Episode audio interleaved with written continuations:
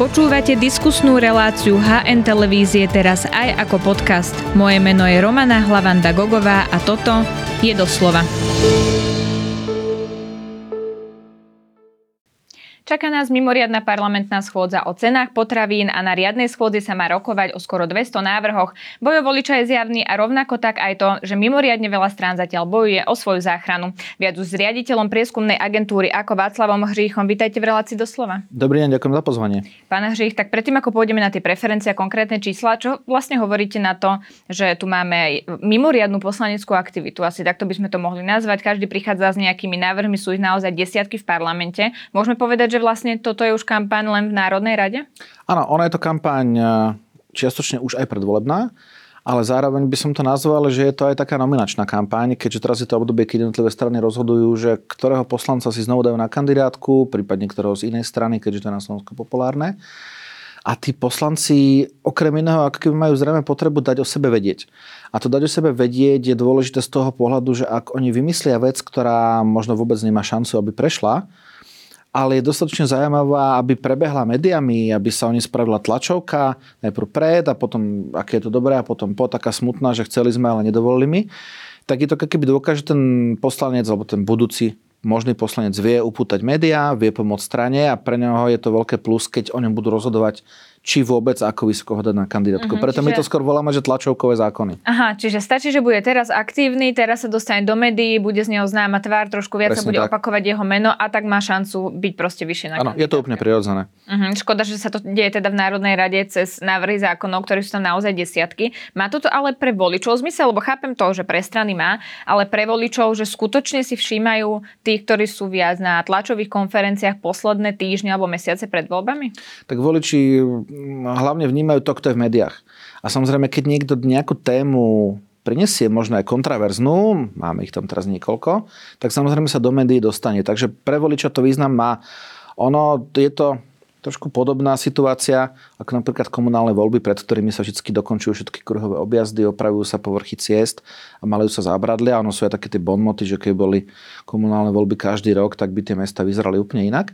A toto je veľmi podobné, že keby tie voľby do parlamentu boli každý rok, tak možno aj tá všeobecná aktivita poslancov by bola úplne iná. Otázne je, že či by im nedochádzali nápady, lebo niektoré z nich sú trošku bizarné. Mm, však môžeme sa dostať aj k tomu. Je to súčasť aj komunikácie, dobrá stratégia pred voľbami? Toto sme pre vás pripravili, ale v parlamente sa nám to nepodarilo? Áno, pretože aj politici a strany musia ako keby byť autentický a presvedčiť tých voličov v tom, že snažíme sa vám pomáhať, snažíme sa o vás starať. Preto tam prevládajú veci, ktoré sú ako keby dôležité pre jednotlivé celové skupiny, či už hodnotové témy, alebo napríklad chlebové témy. Mhm, čiže populizmus, lebo nie je dôležité vlastne to, že tie návrhy, keby všetky prešli, tak nám to rozvráti verejné financie? Ekonomia budú súhlasiť, rozvráti. Na druhú stranu možno marketéri by povedali, že vlastne každá reklama kampani tak trochu populizmus, lebo vlastne ponúka ľuďom benefity, ktoré chcú. A to isté robia politici, len to robia formou návrhov. Takže ako keby hovoria, toto by som, toto pre vás chcem zariadiť, toto pre vás nechcem zariadiť, to chcem zakázať, to chcem naopak povoliť. A samozrejme tak ako pri reklamných kampaniach, niekto sa chytí, niekto nie. Uh-huh.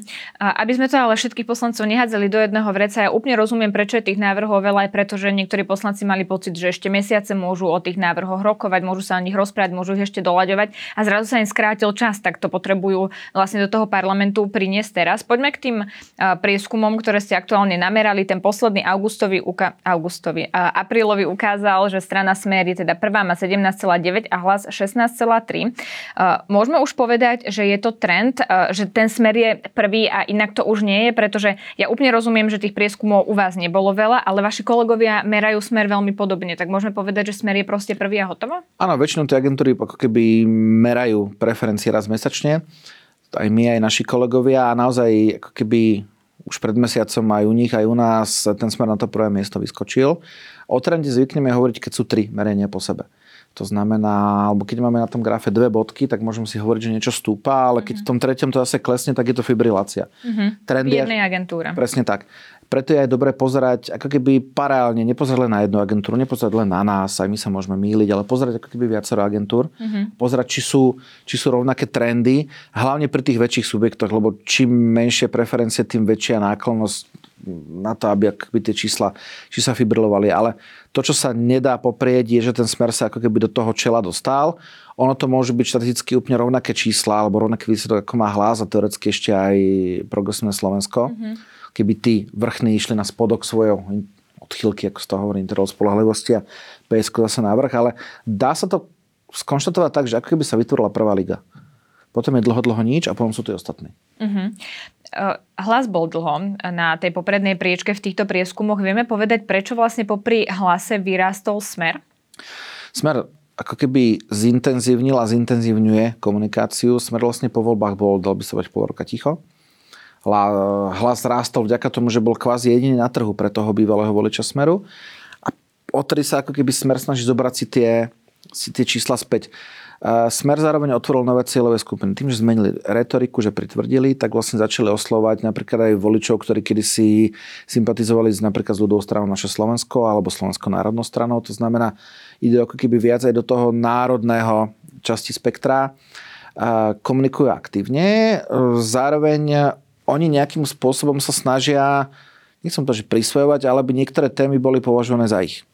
Napríklad e, okrem toho vymedzovania sa voči vláde, čo je vždy opozičná téma, ale ktorú má zároveň aj smer a teda aj hlas a teraz viac menej vlastne už aj SAS e, alebo mhm. Saska a občas vlastne už aj sme rodina a všetci, tak e, tam človek nie je až taký autentický, lebo to robia všetci. Oni teraz začali aktívne využívať témy ako napríklad, kedy si na to bola pandémia a vlastne otázky súvisiace s pandémiou a s jej riešením, to znamená očkovanie, neočkovanie, všetky lockdowny a opatrenia vlády. Teraz aktívne ako keby komunikujú a narábajú s témou vzťahu Slovenska k riešeniu vojny na Ukrajine. To znamená, oni ako keby sa snažia, aby boli tí, ktorí sú hlavní, čo hovoria, že netreba sa do toho miešať, netreba nič posielať a, a chceme mier a tak ďalej. Napriek tomu, že to je téma, ktorú ako keby komunikuje veľa rôznych subjektov na Slovensku, hlavne na sociálnych sieťach, ale tým, že oni tú tému ako keby sprivatizovali, tak tým oslovujú tých ľudí, ktorých napríklad tento svetonázor, by som to tak nazval, nejakým spôsobom zaujíma. Takže oni sú autentickí v témach a generujú viac tém. Naopak hlas sa snaží ako keby o veľa veciach hovoriť možno až na tú celú skupinu príliš odborne ale hlavne tie témy veľmi podobné. To znamená, hlas musí hľadať témy, v ktorých bude jedinečný, v ktorých bude autentický. Nie je to ľahké, vidím, že taký istý problém majú ostatné strany. Mm-hmm, dostaneme sa aj k tomu. Uh, smer teraz o sebe hovorí ako o smer SSD, aj keď teda v názve oni majú stále to SD. Je to snaha odlišiť sa od hlasu SD? Určite je to hlavne aj potvrdenie toho, že to vlastne SSD je slovenská sociálna demokracia.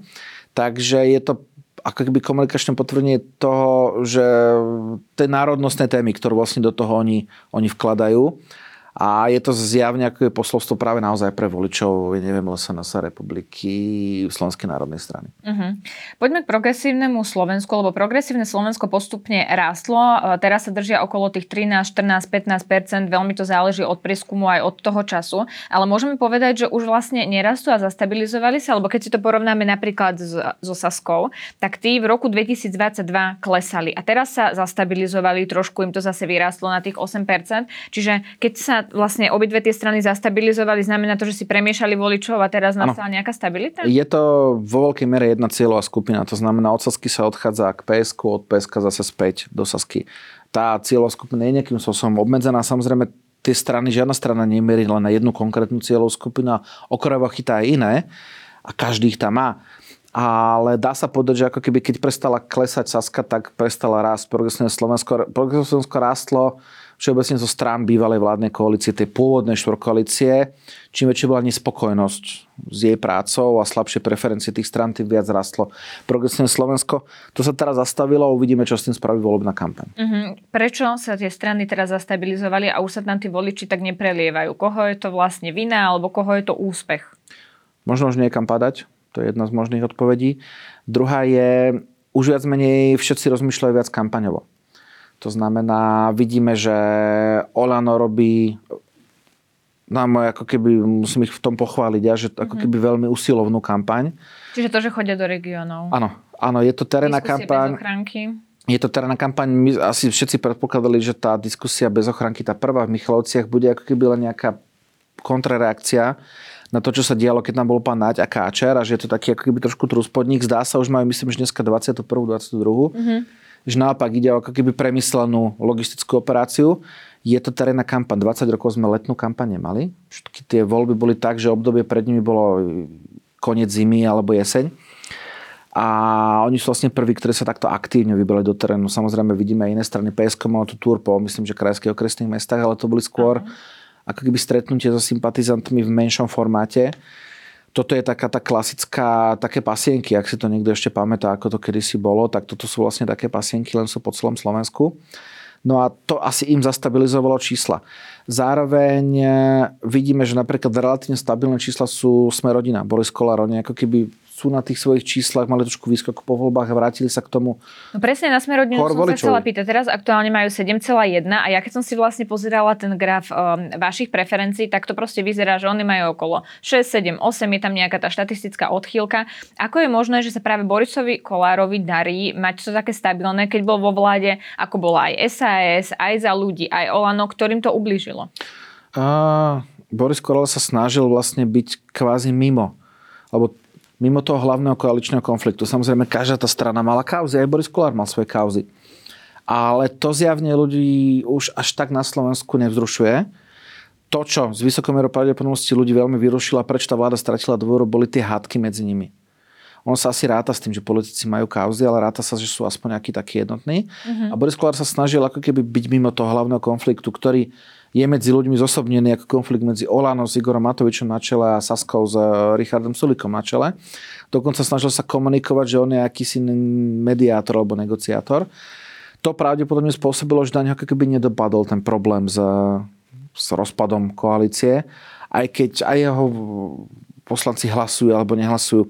A jeho poslanci možno občas ako keby prijali trošku oheň do ohňa, keď napríklad hlasovali s nejakými nezradenými alebo inými alebo hlasoval napríklad inak ako Saskári. Uh-huh. Ale jemu sa to proste podrlo uhrať tak, že v očiach verejnosti on nie je ten, ktorý mal konflikt v koalícii a to je asi kľúčové na jeho preferencie. Tí, ktorí sú takí stabilní, sú e-republika. Keď som si pozerala ich preferencie, tiež sú na tom pomerne stabilne. Ako to e, je možné? Keď sme tu vlastne mali LSNS, ja som teda očakávala, že oni postupne budú narastať, ale LSNS pôjde ešte nižšie, tí sa držia okolo percenta dvoch. Čiže e, môžeme povedať, že republika má stabilný elektorát? Oni si zobrali ako keby z toho bývalého lektorátu sa čo sa dalo. Len sa im stala taká že to nemohli zobrať celé, lebo samozrejme o tých voličov sa pobili aj iné strany, napríklad práve Smer. Určite o tých voličov buduje aj, bojuje aj Slovenská národná strana a bude teraz ešte o to viac, keďže vidíme, že oni ako keby komunikujú tie aktivity spájania sa týchto malých národných strán o pronárodných na ich kandidátku, čím paradoxne ako keby znižujú výber tým voličom, ktorí fandia tomuto druhu politiky. A keď je menší výber, tak samozrejme potom každý z nich má väčšiu šancu. A republika, ona ako keby získala bývalých voličov, komunikuje veľa na sociálnych sieťach, ale teda hlavne na sociálnych sieťach, takých neúplne bežných na Slovensku. Po, skôr komunikujú, nerobia nejaké okaté, alebo nevidieť, že by robili nejakú kampaň na vonok. Nevidíme ich na billboardoch, nevidíme nejaké sponzorované príspevky, aspoň na, ja neviem, bežných sociálnych sieťach. Mm-hmm tam bude dôležité, že im to ticho momentálne vyhovovalo. To ticho mám na mysli ako keby komunikačné, čo sa týka marketingovej kampane. Keď ale začnú všetci robiť kampaň, budú ani, aj oni musieť ako keby ísť na povrch. Potom sa uvidí, ako si dokážu obahajiť tých svojich voličov. Alebo čím z toho ešte viac nezoberie napríklad Smer alebo Slovenská národná strana. Lebo väčšia berien, tak možno, že odídu k Smeru?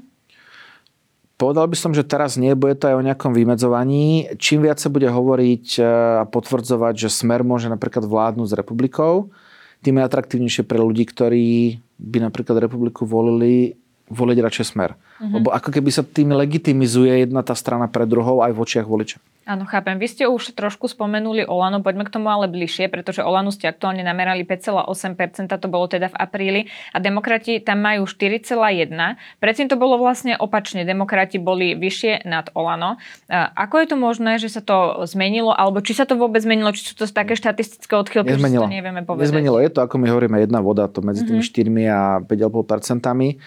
Oni sa, zdá sa, že ako keby momentálne super je naozaj hlavne o bývalých voličov Olano, ktorí ako keby predtým mali len jednu možnosť výberu, plus pár percent tých sklamaných voličov Olano, ktorí boli napríklad v nerozhodnutých, ale nechceli hovoriť žiadnu stranu, lebo im napríklad vadil komunikačný štýl Igora Matoviča. Týchto voličov si rozdelili, bolo to zhruba 5 na 5, to či je to 4,1 alebo 5,4 je viac menej teraz jedno. Dôležité bude, aký to má ďalej trend. Ak sa nepodarí demokratom ako keby naberať nový elektorát od inaka dial, tak budú mať problém. Uh-huh. A, lebo... Je to prekvapivé, že postupne nenaberajú, alebo je to ešte veľmi skoro povedať? Eduard Heger pre hospodárske noviny povedal, že vlastne všetci sú teraz opozícia voči demokratom a že každá strana, ktorá aj bola v koalícii, sa tvári, že vlastne s koalíciou nemá nič spoločné. Tak má pravdu, že všetko sa teraz hádže vlastne na ňo a na jeho ministrov? Uh, ono vždy pol roka pred voľbami koaličné zmluvy neplacia a všetci sú proti všetkým, to je nič nového ani u nás, ani v zahraničí. Uh, Eduard Heger má nevýhodu, že on relatívne často ako keby vystupuje komunikačne z pozície uh, povereného predsedu vlády alebo uh, jeho kolegovia z pozície poverených ministrov. A tým pádom on sa nemôže diviť, že ako keby sa im vyčítajú tie veci, ktoré sa vyčítajú vlády. Keby vystupoval čisto ako politik za demokratov, nedával by si tam ten tú beneficiu toho, že ako keby je výkonný politik, tak by to bolo iné. Vidíme Igora Matoviča. Igor Matovič ako keby prehodil tú komunikáciu čisto na pôvodnú komunikáciu. Ja som politik, Igor Matovič, som šéf Olano. A občas človek, keď pozrie tie stretnutie s občanmi, má pocit, že to je snáď opozičný meeting. Ale Eduard Eger, čím viac bude vystúpať ako premiér, tým menej bude ako keby propagovať demokratov. Mm-hmm. Chápem, čo chcete povedať. Ešte sme zabudli na KDH, ktorí sú pred Olanom, majú aktuálne 6,4% a ich predseda neustále deklaruje, KDH pôjde do volieb samostatne. On to už tak notoricky opakuje. Eh, je to vôbec dobrá stratégia pre KDH, lebo už sme videli, že mali 6, 7 a nakoniec sa do toho parlamentu nedostali. Tak ako to vlastne bude s touto stranou a ako je možné, že im prieskumy hovoria jedno a voľby im povedia vlastne úplne niečo iné? A im väčšinou tesne pred voľbami zvykli ako keby zmobilizovať čas elektorátu toho najkonzervatívnejšieho, napríklad práve politici za Kresťanskú úniu, ktorí minulé a predminulé voľby kandidovali na kandidátke Olana. Čiže je chyba, že sa teraz zase nespojili. No možno ani nie, pretože oni si vlastne budujú už 8 rokov tú pozíciu práve bez tých ako keby najkonzervatívnejších politikov a majú nejakým spôsobom obahenú. Samozrejme sú v, tom, v tej zóne ohrozenia jednoznačne. Mm-hmm. Ale otázne je, že či teraz je taká situácia, ako pred minulými voľbami. Pred minulými voľbami vlastne napríklad politici za Kresťanskú úniu boli na kandidátke strany, ktorá už pred voľbami mala 18%, bola na čele podľa prieskumu a to bolo Olano a samozrejme potom ľudia za tú istotu idú. Teraz ale takú konkurenciu nemajú. Teraz majú Olano pod sebou, alebo vedľa seba, podľa toho, aké sú preferencie. Kresťanská únia sa zatiaľ už je vlastne vyškrtnutá z názvu Olana, to znamená, už nefiguruje v Olane a vyskytuje sa veľmi sporadicky s nejakými desatinými percentami a ešte nevieme, aká bude ich budúcnosť. To môže o tom rozhodnúť. No a, a oni samozrejme veľakrát sa hovorilo, veľa sa hovorí o spájaní kresťansko-demokratského hnutia, napríklad práve s demokratmi. Len e, ja chápem, že momentálne pre nich nie je otázka, či by oni sa mali spájať s demokratmi, ale skôr podľa preferencií, či by sa demokrati nemali spájať s nimi. To znamená mm-hmm. to, že mhm. kto komu ide na kandidátku, je teraz veľmi očividné a ak sa naozaj demokratom nepodarí busnúť, to uvidíme, či pustia nejakú väčšiu kampaň billboardovú, či sa trošku viac oprostia práve od toho výkonu. Oni zároveň totiž to musia pracovať. To je žiaľ nevýhoda, oni sú v tomto poctivci a pracujú. A tým pádom väčšiu časť tej svojej aktivity venujú tým vecným veciam a nie kampani, ale im ako keby šancu s niekým sa spojiť e, by zdvihlo, keby sa im podalo zdvihnúť si preferencie. Kým budú na tých 4%, nedaj Bože, nižšie, nižšie ako v niektorých meraniach, tak tá šanca, že ako keby oni by niekoho k sebe prilákali, bude malá. Uh-huh. Môžu ešte karty zamiešať nerozhodnutí voliči, alebo sú to proste ľudia, ktorí notoricky nechodia voliť a v prieskumoch povedia, neviem koho voliť, lebo očakávajú, že sa ešte niečo môže stať a nejak politiku sledujú, ale v podstate sú to ľudia, ktorí k tým urnám nakoniec nepôjdu? Väčšinou je to len výhovorka, aspoň tí, čo hovoria vo prieskumu, že neviem ešte koho idem voliť. Tak, tak je jednoducho nevolia? Je to ten druh výhovorky, ako keď sme v škole stali pred tabulou a najhoršie bolo nepovedať nič. Tak sme povedali aspoň niečo. A oni aspoň teda hovoria, že nie sú rozhodnutí. Tá nerozhodnosť existuje, ale to nepredstavujeme si to tak, že ten volič má v hlave, že žiadna strana a teraz sa pre nejakú rozhodne na konci. Uh-huh. Je to tak, že väčšina z nás má dve, tri strany v hlave, ktoré sú si niečím podobné. Hovorí v priebehu toho, tých mesiacov buď jednu alebo druhú podľa toho, ktorá práve je mu sympatickejšia alebo ktorá ho menej vytočila. A na záver pred voľbami si ako keby potvrdí z toho užšieho výberu tú jednu konkrétnu stranu. Čiže to je... oni vám v prieskume povedia, ja chcem voliť túto stranu, po prípade je toto moja druhá voľba a nie sú v tej kolónke nerozhodnutí voliči. Presne tak. A to sú tí, ktorí sa ako keby napevno rozhodnú. Vidíme zdát, že stále veľmi veľa voličov nemá tú istotu volebného rozhodnutia že už nebudú meniť svoje rozhodnutie. Väčšina stále ešte to rozhodnutie bude korigovať. Takže stále je priestor, ako je to aj nádej pre tie strany, že pred voľbami sa to ešte môže pohýbať. Ale samozrejme, čím silnejšia strana vôjde do volebnej kampane, tým má väčšiu šancu, že sa aj niečo podarí. Predsa len to je ako so športom, že vy môžete ten beh zabehnúť dobre alebo horšie, ten šprint, ale musíte mať predtým natrenované. A to napríklad sú aj záverečné debaty. Tam sa dá, tie sú hlavne o tom udržať si mm-hmm. primárne tie čísla a nemať nejaký kardinálny neúspech, ktorý by ako keby tie čísla ešte mohol stiahnuť dolu, lebo oni potom pretečú samozrejme ku konkurencii. Získavať sa dá už ťažko, ľahšie sa dá stratiť. Uh-huh. Čiže je to tak, pán Hry, že tie koláče sú ako keby jasné, koľko tu máme voličov strán sociálnej demokracie, pravice, takých stran, onakých stran a vlastne tam sa len medzi sebou v tých koláčoch premiešavajú tie jednotlivé strany. Viac menej áno, aj keď uh, ono to už ťažko nazývať aj nejakou sociálnou demokraciou alebo pravicou, lebo aké máme na Slovensku strany, pre ktorých hlavnou komunikačnou témou sú sociálne otázky? Hmm. Smer, hlas, ale ja tu vidím aj 200 eur pre pre rodiny s deťmi.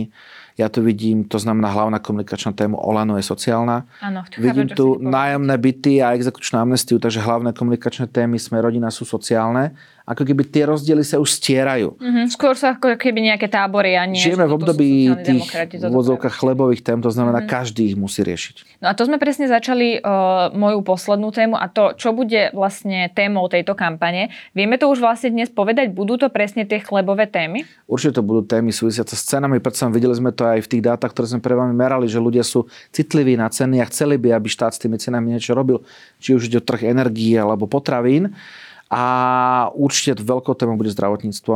Sú na to dáta, my sme to myslím, že minulý týždeň merali pre reláciu na hrane Vojke, kde vyšlo, že ceny a za nimi 1,5% dostupnosť kvalitnej zdravotnej starostlivosti. Takže to je, to je veľká téma na Slovensku. Ľudia obvykle v tom majú v hlave ako keby nie len to, že je dostupná, že nedostanem termín o rok alebo o pol roka, ale to, že je dostupná zdravotná starostlivosť, ktorá mi pomôže. To znamená, ľudia majú v jednej kategórii, či sa vedia dostať ku kvalitnému lekárovi, tak by som to nazval to bude veľká téma. A, a potom budú témy, ktoré si vyrobia politici. Veľká téma je ako keby práve náš vzťah k riešeniu vojny na Ukrajine. Mm-hmm. A, takisto ako v minulosti boli témy, ja neviem, migrácie, videli sme teraz boli témy potravín a nejaké ich závadnosti, nezávodnosti. To boli ako keby témy, ktoré by ľudia z normálnych okolností neriešili.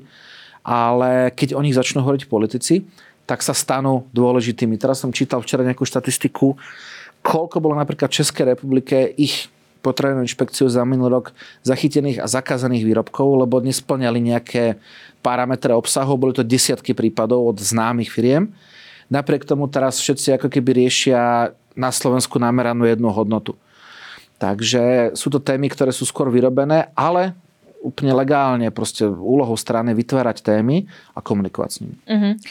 Vy ste to už spomenuli, vy ste pre hospodárske noviny robili prieskum, kde ste sa pýtali, či by mal štát opätovne ovládnuť energetické podniky a tiež kontrolovať trh s potravinami. Mne, za, mňa zarazilo, aké boli tie výsledky, pretože 81,3% opýtaných si myslí, že by mal štát podniknúť kroky pre spätné ovládnutie energetických podnikov. To je naozaj veľké percento ľudí. Chápu vôbec ľudia, čo si pod tým majú predstaviť? Ja si myslím, že skoro ľudia stále ešte nechápu, že je to inak. My keby sme ten súčet, tých 81,3, ten súčet odpovedí určite áno a asi áno. Uh-huh. Keby sme, ako ja zvyknem hovoriť, boli trošku extrémnejšie, pozreli si len tú extrémnu odpoveď určite áno, tak aj tá je 55,8. To znamená, viac ako polovica ľudí si myslí, že podniky alebo kľúčové energetické podniky by mali byť štátne. No to súvisí s tým, že nie úplne všetci ako keby pochopili, že tie podniky v istej miere boli sprivatizované a že to ako keby súčasťou trhu. A ja si myslím, že to súvisí s tým, že ľudia sú zvyknutí, že stát sa o nich stará. Dávajú im sociálne dávky, dávajú im zdravotné starostlivosti, dostávajú príspevky, neviem, na kružky, na rodiny a tak ďalej. A preto klasicky si pridajú len ďalšiu kategóriu a to je štát kompenzuje nám cenu elektrických energií, čo sa deje, sú nejaké zastropovaté ceny. A v tej súvislosti je už iba kruček od toho, že vlastne na čo storpovať, keď to vlastne môže celé vlastniť štát, však aj tak slovenské elektrárne si väčšina ľudí pamätá, že po väčšinu časti ich života boli štátne. Oni si myslia, že keď to bude naspäť, že to bude lepšie, lebo myslia si, že štát sa má starať, štát nemá podnikať. A preto sa tak s nádejou pozerajú. Ono to je signál toho, že napríklad tieto témy budú fungovať v kampaniach. Tak ako fungovala napríklad e, tá známa téma, ako my predávame za lacno desi do zahraničia elektrickú energiu a za draho ju dostávame späť, alebo ako fungoval v komunikácii politikov tá téma, že ako sme my vlastne strašne energicky sebestační. A pritom... No to funguje aj teraz je až na to, že to nie je pravda 24 hodín denne. Keď máme veľkú spotrebu, tak nakupujeme, keď máme malú spotrebu, tak predávame. Ale tak keby takto to ľuďom nevysvetľuje nikto. Uh-huh. A preto tá téma je ľahko použiteľná a využiteľná v kampani. Takisto mm, riešili sme vlastne ako keby tie potraviny.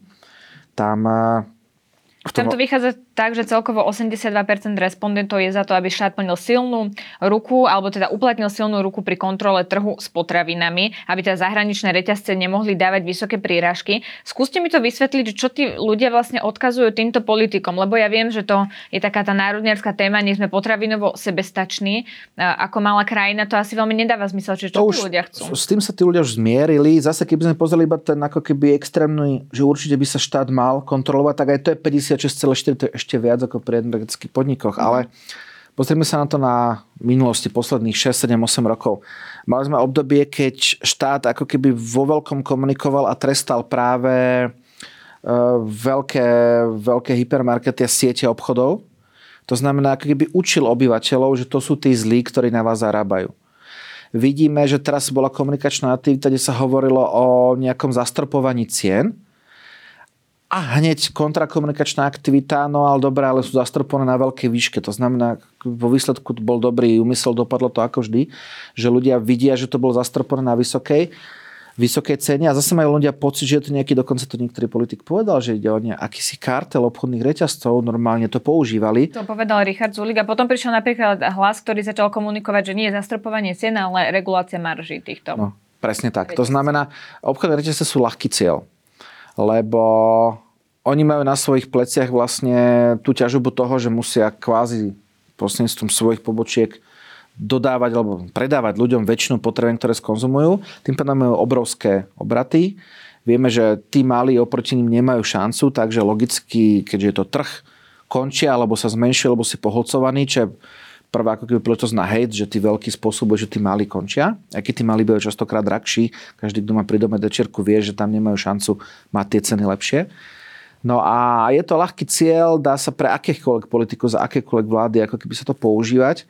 No a tým pádom, keďže politici hovoria, že tie zlé obchodné reťazce alebo tí zlí výrobcovia, tak samozrejme ľudia by chceli kontrolu, lebo tak ako pri elektrike majú pocit, že keď bude elektrárne štátne pod plnou kontrolou, tak bude elektrika za 2,50 tak si takisto myslia, že ako keby, že štát dokáže zastropovať nejakú cenu potravín a pritom všetci aj tak chodia nakupovať do kice a vedia, že tá hranica neexistuje. To znamená, vo chvíli, keď sa u nás zastropuje, tak v Maďarsku, keď sa zastropovalo, tak naraz nebol benzín a všetci chodí do zahraničia, u nás keď sa zastrupuje, tak možno niektoré výrobky proste nebudú a budeme ich chodiť kúpovať za hranicu, možno ešte za dvakrát takú cenu. Áno, odborníci na to upozorňujú. Vieme ešte povedať, ako sú vlastne na tom voliči, či vieme povedať, že ako e, pri tejto téme odpovedajú voliči jednotlivých strán? Tak uh, asi nikoho neprekvapí, že ako keby napriek tomu, že všetci, keď by sme vrátali tú odpoveď, že určite by mal trh potrebujeme byť kontrolovaný určite, aj asi by mal byť, tak samozrejme u všetkých je to dominantné, ale keby sme pozreli na tú odpoveď určite áno, tak bez prekvapenia z voličov progresívneho Slovenska len 17%, z mhm. voličov mm. Sasky len 22%, z voličov demokratov len, ale 41, to znamená už celkom veľa. A všade inde je to prakticky viac ako polovica až dve tretiny. Takže v tomto názore, ako keby toto je vec, ktorá by nie úplne vyhovalo viac menej len voličom tých liberálnejších strán alebo voličom, ktorí by volili stranu Edora tak Hegera. Naopak pre všetkých ostatných je to téma, ktorá je pre nich tak trochu v úvodzovkách sexy a tým pádom by za to boli tým svojim politikom vďační. Keby sme sa pozreli, či je tá pod- situácia podobná napríklad pri tej otázke o energetických podnikoch a ich ovládnutí. Je to podobné? Áno. Skoro šokujúco podobné. Progresívne Slovensko 17, Saska nejakých 22, 23 demokrati 30, tam je to trošku slabšie. Mm-hmm. lebo to nie je až taká priama ako keby chlebová téma, ale inak zase u všetkých ostatných drvia väčšina voličov by boli radi, keby štát ovládol energetické podniky. To znamená, keď im to, tí ich politici budú slubovať, tak tí voliči na to budú reagovať a z toho pohľadu ma napadá, keď to budú hovoriť všetci, tak tým samozrejme nikto nebude originálny, lebo všetci budú ponúkať všetko a tým pádom to nebude fungovať na voliča. Takže budú musieť hľadať ešte nejakú ďalšiu tému. Ako každý deň. Uh-huh, tak uvidíme, ako to dopadne, budeme to sledovať. Ďakujem vám pekne, že ste si na nás našli čas. To bol šéf agentúry Ako Václav Hřích. Ďakujem pekný deň.